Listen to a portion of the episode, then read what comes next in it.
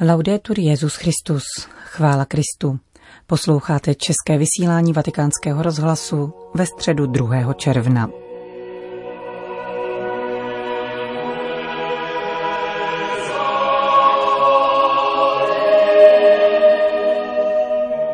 Generální audience papeže Františka probíhala také tento týden na nádvoří svatého Damase v Apoštolském paláci. V pořadí již 36. katechezi o modlitbě uvedlo čtení z Lukášova Evangelia, ve kterém Ježíš ujišťuje Šimona Petra, že se modlil, aby jeho víra neochabla a svěřuje mu úkol upevňovat bratry ve víře.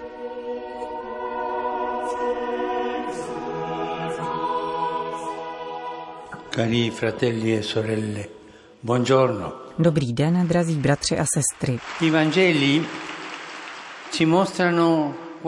Evangelia nám ukazují, jak zásadní byla modlitba ve vztahu Ježíše a jeho učedníků. Setkáváme se s tím již při výběru těch, kdo se posléze stanou apoštoly. Lukáš umístuje jejich vyvolení do zcela přesného kontextu modlitby. V těch dnech vyšel nahoru, aby se modlil a celou noc strávil v modlitbě s Bohem. Když se rozednilo, zavolal k sobě své učedníky a vyvolil z nich dvanáct, které nazval apoštoly. Ježíš si je vybírá po noci strávené v modlitbě. Zdá se, že pro tuto volbu nebylo žádné jiné kritérium než právě modlitba, dialog s Otcem. Pokud bychom mu usuzovali podle toho, jak se budou tito mužové chovat, mohlo by se zdát, že to nebyla právě nejšťastnější volba. Vždyť všichni utekli, nechali ho samotného před utrpením. Právě to a zejména přítomnost Jidáše, budoucího zrádce, však ukazuje, že tato jména byla vepsána v božím plánu. V Ježíšově životě se neustále vynořuje modlitba ve prospěch jeho přátel. A poštolovému občas působí starosti, ale Ježíš je nese ve svém srdci tak, jak je dostal od Otce, rovněž s jejich chybami a jejich pády. V tom všem objevujeme, že Ježíš byl mistrem a přítelem, vždy připraveným trpělivě očekávat učedníkovo obrácení. Nejvyšším vrcholem tohoto trpělivého čekání je opona lásky, jakou Ježíš rozestřel kolem Petra.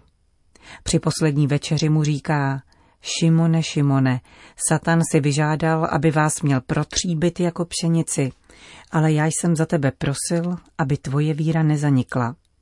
A ty potom, až se obrátíš, utvrzuj své bratry.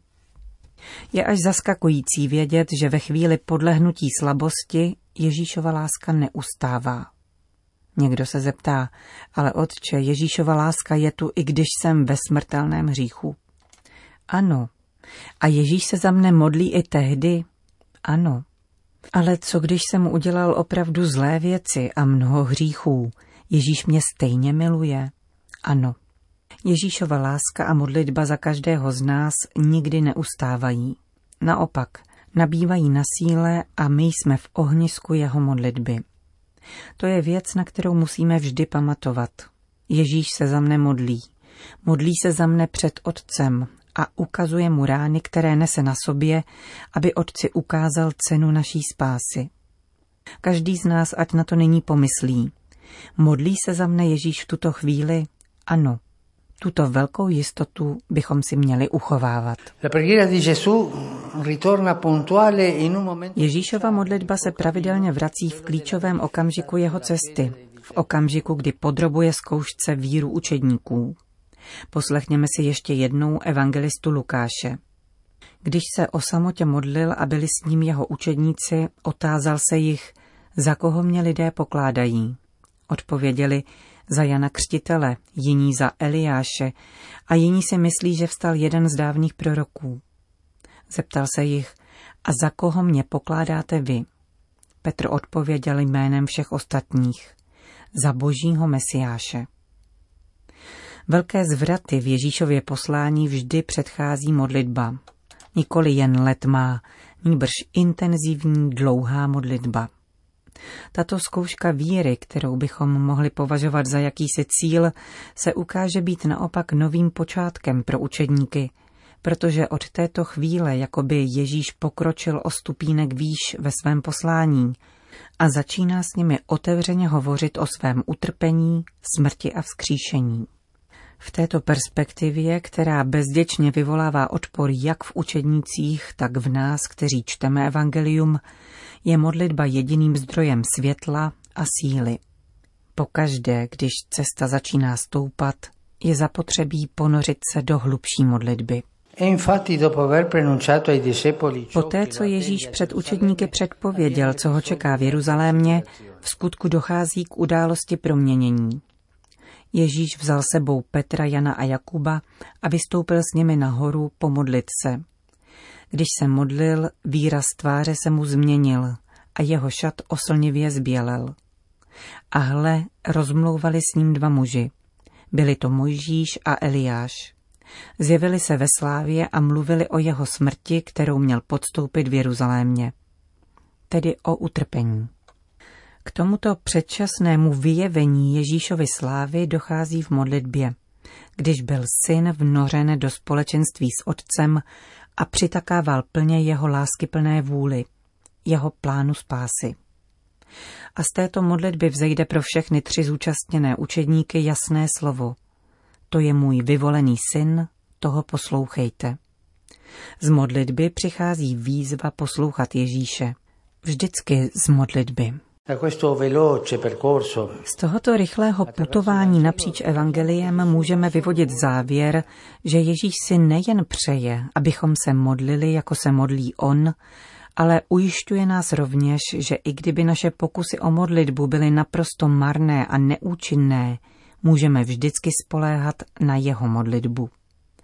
Musíme si uvědomovat, že Ježíš se za mne modlí Jeden dobrý biskup mi jednou vyprávěl, že ve velmi nepěkné chvíli a v velké zkoušce jeho života, v okamžiku temnoty, pohlédl v bazilice vzhůru a uviděl nápis, kde stálo Petře, budu se za tebe modlit. A dodalo mu to sílu a útěchu. Totéž nastává vždycky, kdykoliv si každý z nás uvědomí, že se Ježíš za něho modlí. Ježíš se za nás modlí, právě teď, v tuto chvíli. Pocvičte si paměť a opakujte si to. Když stojíte před těžkostmi, když se ocitnete na drahách roztěkanosti, říkejte si, Ježíš se za mne modlí. Ale otče, je to skutečně pravda, napadne někoho. Je to pravda, on sám to řekl. Nezapomínejme na to, že tím, co každého z nás podpírá v našem životě, je Ježíšova modlitba za každého z nás jmenovitě, se jménem i příjmením, před Otcem a ukazuje mu přitom rány, které jsou cenou naší spásy. I kdyby naše modlitby byly pouhým koktáním, i kdyby byly poznamenány kolísavou vírou, nemáme v něho nikdy přestat doufat. Neumím se modlit, ale on se modlí za mne. Podpírány Ježíšovou modlitbou spočinou naše modlitby na orlých křídlech a vystoupají až k nebi. Nezapomínejte na to. Ježíš se za mne modlí. Právě teď? Ano, právě teď. V okamžiku zkoušky, v okamžiku hříchu, také tehdy se Ježíš s velkou láskou modlí za mne. To byla katecheze papeže Františka při generální audienci. Po pozdravech poutníků v různých jazycích a společné modlitbě odčenáš, svatý otec všem požehnal. Benedicat vos omnipotens Deus, Pater, et Filius, et Spiritus Sanctus. Amen. Amen.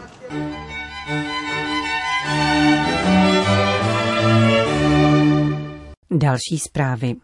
Vatikán. Nedostatečné vnímání vnitřního vztahu mezi milosrdnou láskou a vyžadováním nápravy za užití sankcí, kde si to žádala spravedlnost a okolnosti, způsobily v minulých desetiletích v církvi mnoho škody.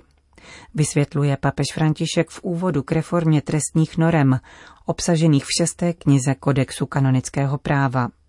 Vraťme se ke včera zveřejněné apoštolské konstituci Pascite Gregem Dei. V rozhovorech s předsedou Papežské rady pro právnické texty, arcibiskupem Filipem Janónem a sekretářem téže instituce, španělským biskupem Juanem Ignaciem Arietou Ochoa de Chinchetru. I hned po promulgaci kodexu kanonického práva v roce 1983 bylo zřejmé, že tato kniha má jistá omezení. Panovala tehdy všeobecně vůle ponechat texty v neurčitých formulacích, které by dovolily biskupům a představeným určovat trest případ od případu. Konstatuje monsignor Arieta. Záhy se však projevilo, že neustálenost formulací nepomáhá. Procesy byly pomalé a často končily u tribunálů svatého stolce. Bylo tomu tak proto, že šlo o jedinou část kodexu, u kterého nebyla stanovena v pokoncilní době zkušební lhůta. Trestní zákonník byl bohužel vyhlášen přímo, bez této zkušenosti v roce 1983. Určité podceňování a přehlížení nutnosti přistoupit v některých případech k sankcím však patřilo k atmosféře pokoncilní doby uznává sekretář Papežské rady pro právnické texty. Bylo to ve vzduchu. Když si projdete publikace ze 70. let, kdy se pracovalo na trestním právu, všimnete si velmi naivního přístupu k otázce uplatňování těchto zákonů v církvi. Mezi kanonisty a teology se debatovalo o neslučitelnosti milosedenství a ukládání trestů. Jsou to věci, které lze dohledat v řadě časopisů a knih z té doby dodává vatikánský kanonista biskup Arieta s tím, že realita posléze ukázala pomílenost těchto představ. Nejde o dva protichůdné koncepty, naopak jsou hluboce provázány, konstatuje arcibiskup Janone. Svatý Pavel VI. říkával, že spravedlnost je minimum milosrdné lásky – a svatý Tomáš Akvinský ve svém komentáři k pasáži o blahoslavenstvích u svatého Matouše říká, že spravedlnost bez slitování vede ke krutosti, avšak milosrdenství bez spravedlnosti vede ke zrušení řádu. Pamatujme, že kodex kanonického práva uzavírají slova o tom, že spása duší musí být nejvyšším zákonem v církvi. Spása duší žádá rovněž to, aby ten, kdo spáchal zločin, odpikal také trest. Potrestání toho, kdo se dopustil zločinů, se tak stává projevem milosrdenství vůči němu. Upřesňuje předseda Papežské rady pro legislativní texty. V jakých otázkách tedy došlo k hlavním změnám v trestních normách kodexu kanonického práva? Významné změně dochází také v otázkách zneužití nezletělých a zranitelných osob. Byly totiž přesunuty ze stati o zločinech proti zvláštním povinnostem mezi zločiny proti lidskému životu a svobodě, kde najdeme také zločin vraždy, zločin potratu a další zločiny proti životu, svobodě a důstojnosti lidské osoby. Dodává monsignor Arieta. Kromě těchto materií zahrnuly nové kanonické normy také specificky církevní postihy za pokus o svěcení žen, nahrávání zpovědi nebo konsakrace eucharistických způsob se svatokrádežnými úmysly, nedovolené vysluhování svátostí či zatajování závažných skutečností před přijetím svěcení. Do zákoníku byly začleněny také trestné činy korupce v církevních úřadech a celá řada novinek směřuje k lepšímu uplatňování norem v majetkové oblasti, včetně povinnosti napravit škodu či navrátit odcizené. Především princip transparentnosti zprávy majetku a princip dobré zprávy. Trestány jsou tedy trestné činy jako neoprávněné přivlastnění, špatná zpráva církevního majetku. Sankcionovány jsou také činy administrátorů, kteří k vlastnímu užitku nebo ku prospěch jiných spravují majetek bez ohledu na platné normy. Lze tedy říci, že právě v majetkových otázkách jsou největší novinky ve srovnání s kodexem z roku 1983. Říká předseda Papežské rady pro legislativní texty arcibiskup Filippo Janone.